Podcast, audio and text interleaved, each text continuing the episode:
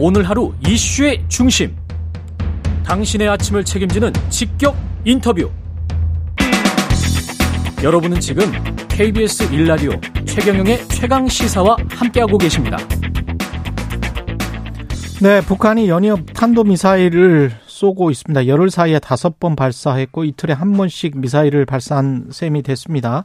어제 발사한 탄도미사일은 일본 열도를 통과하면서 일본 지역 일부에 피난 지시가 내려지기도 했는데요.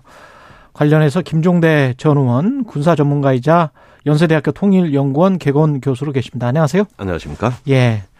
이게 탄도 미사일의 종류가 중거리냐 장거리냐 네. 뭐냐 가지고 좀 논란이 있는 것 같은데 뭐로 보십니까? 아우 종류가 아주 많습니다. 예. 뭐 단거리, 준중거리, 중거리, 또 장거리 해가지고 음. 그 어, 어느 정도 사정거리냐에 따라서 중거리는 한 6,000km 이하, 뭐, 어, 어느 문서에서는 5,500km 이하는 중거리로 보더라고요. 아. 예, 그걸 넘어가면 장거리죠. 예. 예, 그런데 이번에 4,700, 4,700km가량 예, 그 정도 갔다 이 정도면 중거리 성능이라고 봐야 됩니다. 여기서 한 1,000km만 더 가면 이제 장거리 미사일로 보여지는데. 예. 근데 특이한 게 그 미국의 정부에서 발표했는데 장거리 미사일로 또 표기를 했어요. 아, 그래요? 예, 우리는 중거리 미사일로 발표했고. 예. 예 그래가지고 한미 간에 약간의 그 표현의 차이는 있는데, 음. 이건 IRBM, 중거리 미사일로 보는 게 합리적입니다.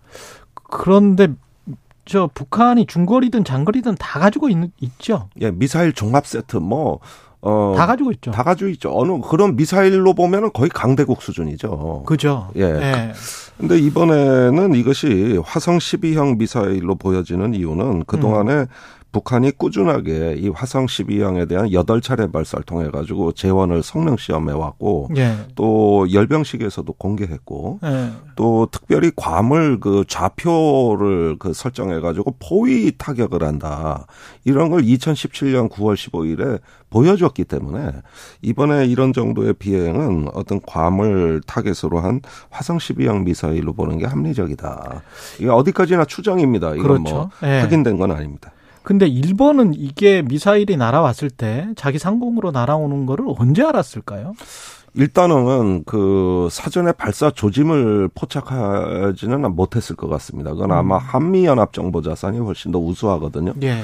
그래서 정보 지원을 받지 않으면은 일본은 수평선 너머에 있기 때문에 볼 수가 없어요. 아, 우리는 가까이 있으니까 예, 정찰기나 드론만 띄워도 그, 어, 동향을 탐지할 수가 있는. 그래서 한일 군사정보협정이 중요하군요. 예, 이래서 중요한 거죠. 그러니까 예. 일본은 한국 정부가 필요한 거예요. 음. 한국이 가까이 있으니까 그 근접해서 발사하는 어떤 전후 정황을 수집하는 데는 한국 정부가 우수하고 예. 이번에 미사일은 일본 영공으로 날아갔기 때문에 예.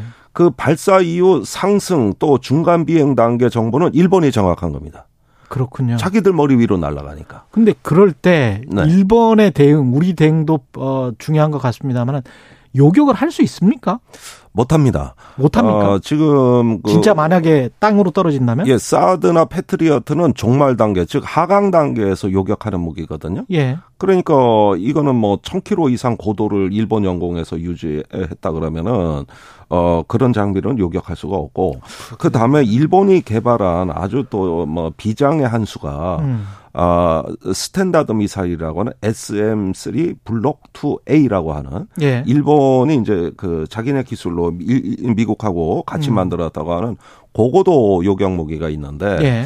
이것도 한 500km 이상을 못 넘어갑니다. 아 그렇군요. 예, 그러면 이번에 우리는 900km, 일본은 1000km 고도로 날아갔다 그러니까 예. 이거는 그냥 뭐 레이더로 추정만 하는 것이지. 예, 이렇게 지나가는 미사일은 요격할 방법이 없는 것이죠. 아, 이게 보통 문제는 아닌 것 같긴 한데 이게 왜 이러는 걸까요? 북한은 누구를 타겟으로 어떤 나라를 타겟으로 왜 이러는 겁니까? 꼭 일본입니까? 아니면 음. 뭔가 중국이나 미국이나 한국에게 메시지를 주는 겁니까? 전부 다입니다. 일본 예. 영공을 네. 지났으니 일본을 노골적으로 협박하는 이런 건 흔치 않은 이제 영공 침범이고 네. 어 거기에다가 괌을 향하는 어떤 능력을 보여줬기 때문에 음. 이제는 어, 이 인도 태평양의 미군 기지 위에 거기 사령부가 있죠. 괌은 뭐 아시아 최대 미군 기지니까 예. 여기서는 뭐 한국에 전개되는 모든 전략 자산이 사실상은 괌 쪽에서 온다고 봐야 되겠거든요.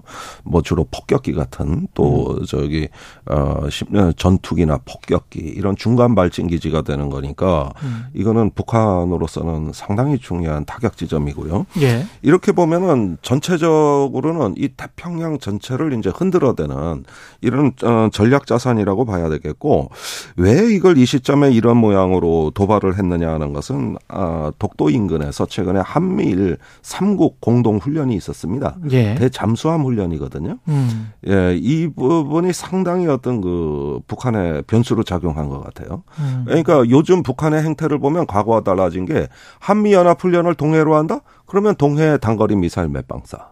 예. 그다음에 한미 1위 해? 그러면 일본 영공 지나가는 거 하나 보여줘. 이렇게 과거에는 군사훈련을 한다 그러면 납작 엎드려서 예. 비상경계 태세를 방어 자세를 취했는데 음. 요즘은 그런 모습이 아니고 그냥 같이 맞붙어 버리는. 그럴 수 있는 예. 거에 뒷배에 사실은 중국이 있기 때문에 그런 거 아니에요? 어 그런 면보다는 네. 핵보유국이라는 그런 면모입니다. 그러니까 우리가 한 번도 핵을 가진 북한을 상대해 본 적이 없어요. 핵을 가진 북한은 이렇게 달라진다. 음. 네, 이걸 우리한테 인식시키고 싶은 거죠.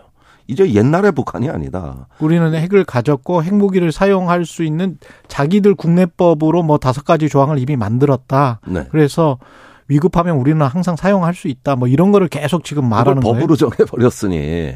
그러니까 이런 면에서 어, 자극하고 자기네를 건드리면 우리는 행동한다는 것을 보여주는 음. 핵 보유국의 면모를 보여주는 거거든요. 예. 이게 과거의 북한과 다른 점이에요. 앞으로 북한은 계속 그 7차 핵실험까지 쭉 뭐 지금 보통 미국 중간선거 전에 할 것이다 이런 이야기 하잖아요. 네. 비슷하게 보십니까? 예, 저도 그렇게 보는데 동의합니다. 예. 다만 이 예, 어제 발사한 탄도 미사일이 충격적인 건 뭐냐면은 이렇게 단거리 미사일은 국제 사회가 별로 신경을 안 써요. 유엔 네. 안보리 제재도 거의 받은 한 번도 받은 적이 없어요. 근데 중장거리는 문제가 다르잖아요. 그렇죠. 그러면 이런 전략적 도발은 중국의 당대회가 끝나고 나 있을 거라고 보는 게 대다수 전문가들의 관측이었습니다. 음. 그런데 어제 그 상식이 깨진 거예요. 그러면은 이제 중국이고 뭐고 북한은 핵보유국으로서 자기 갈길 간다는 모습을 보여줬기 때문에 예. 우리 예상보다 훨씬 더 대담하고 공세적이다. 그러니까 핵무력 정책법 통과는 빈말이 아니다. 이런 걸 이제 서서히 상대방한테 느끼게 해주는 거죠. 미국 좀, 음. 미국 정가에서는 중국을 컨트롤해서 중국이 북한을 컨트롤하는 그런 어떤 그런 대화를 생각을 하고 있는 것 같은데 네. 그게 가능하 하지 않습니까? 그러면 그런 그런 대화를 북한이? 하려면 예. 지금과 같이 미중 전략 경쟁이라든가 음. 또 어떤 미국과 어, 저 중국과의 디커플링 예. 그래서 어떤 그 노골적으로 한미일 안보 협력을 그 추구하면서 진영 블록 외교로 이렇게 가는 것은 그런 대화의 기회를 걷어차는 거고 오히려 그런 외교 자산을 소진시키는 그러네요. 거거든요. 음. 이런 점에서 우리가 지금까지 중국하고 많이 관계 개선을 도모해온 이유는 경제 때문이라 그러는데 제가 보기에는 안보 이유가 더 커요. 아. 예, 이 북한을 고립 압박하고 제재하는데 중국과 러시아의 지원을 우린 받아왔고 음. 중국 러시아는 북한이 아니라 한국 편이었거든요. 음. 근데 최근에 뭐 신냉전이다 뭐다 그러면서 이거 뭡니까? 그럼 외교 외교 자산을 우리가 지금 스스로 쌓아놓은 외교 자산을 버리고 있는 거예요. 음. 이게 황당한 거죠. 그러면서 한미일만 하면 된다. 그런데 북중러가 앞으로 협력하면 어떻게 할 겁니까? 그때 우리는 어떤 지렛대가 있는 거죠? 그러니까 이런 면에서 너무 우리가 진영 동맹 외교에 치중하는 것도 어 일면만 강조하는 것이다. 저는 네. 균형이 필요하다고 봅니다. 그리고 오늘 새벽에 이게 발사된 것 같은데 현무투 탄도 미사일을 발사를 했는데 우리 군이 네. 아마 대응 훈련이나 사격 이런 일환이었던 것 같은데 발사 직후에 비정상 비행 후에 기지 내로 낙, 낙탄하는 사고가 발생했다. 예. 예. 그러면 그게 그 강릉 공군기지 그건 거예요? 지금 저 인터넷상에서 돌고 있는 그 동영상? 그러니까 아직까지 뭐 정확한 발표가 없으니까 예. 추정만 해 보면은 자 우선 말입니다. 현무투는 에이타킴스라고 하는 음. 300km 사정거리의 단거리 미사일입니다. 예. 요것을 어, 발사대 한 대당 두 발의 미사일을 발사할 수 있는데 네 발을 쏜 거거든요. 네. 그랬는데 그 중에 한 발이 지금 비정상 비행을 하고 낙탄을 해버린 거예요. 바다까지 멀리 날아가야 되는데 그렇죠. 육지에 떨어진 겁니다. 그렇죠. 그게 이제 강원도 쪽으로 예. 보여지고 음. 이렇게 되면은 이게 유사시에 만약에 이게 실전 상황에서 이런 일이 벌어진다면은 이거는 모골이 송해라는 얘기죠. 아군 피해가 되는 거죠. 우리 국민 생명과 재산을 예. 위협할 수도 있는 이게 무기가 아니라 흉기가 될 수도 있는 거거든요. 그래서 음. 이번은 이런 어떤 그 낙탄 사고 이것도 북한이 도발해서 우리가 대응 사격으로 하는 중요한 작전에서 일어난 일이라면은 이건 철저히 책임을 규명해야 될 일입니다. 그리고 그 대응은 우리는 미사일 관련해서 뭐 대응 사격을 하고 뭐 이런 것들 말고 뭘 할 수 있을까요? 지금 우리가 할 수 있는 게 뉴욕 타임즈도 뭐 뭔가 우리가 할 수 있는 게 제한돼 있다 이런 식으로 이야기를 지금 하고 있던데. 네, 사실 외교적으로 보면 어 이번에 미일 정상원 통화를 했는데 예. 한국 정상원 통화를 안 했어요. 그랬더라고요. 예, 그래서 외교적인 지금 대응에 문제가 없냐. 음. 어 그러면서 미국에서 48초 회동도 문제인데 지금 귀국해서 이런 안보 사안에서도 우리하고는 통화를 안 했다. 미일 정상만 통화했다. 이것도 문제가 되고 군사적으로는 확장 억제력이라고 해서 이런 어떤 도발에 능동적으로 대응할 수 있는 우리의 어떤 그 억제 저기 확장 억제력 이것을 많이 강조하는데 9월 16일 날 확장 억제 협의회가 열렸는데 합의된 내용을 보면 별게 없어요. 음. 그러니까 원래 전술핵 공유하겠다. 예. 미국의 시간이, 핵무기에 예. 우리가 관여하겠다. 이렇게 했는데 가서 그런 합의는 없었거든요. 답답한 상황이네요. 예. 김종대 전 의원이었습니다. 고맙습니다. 감사합니다. 예. KBS 1라디오 최인의 최강시사 1부는 여기까지입니다.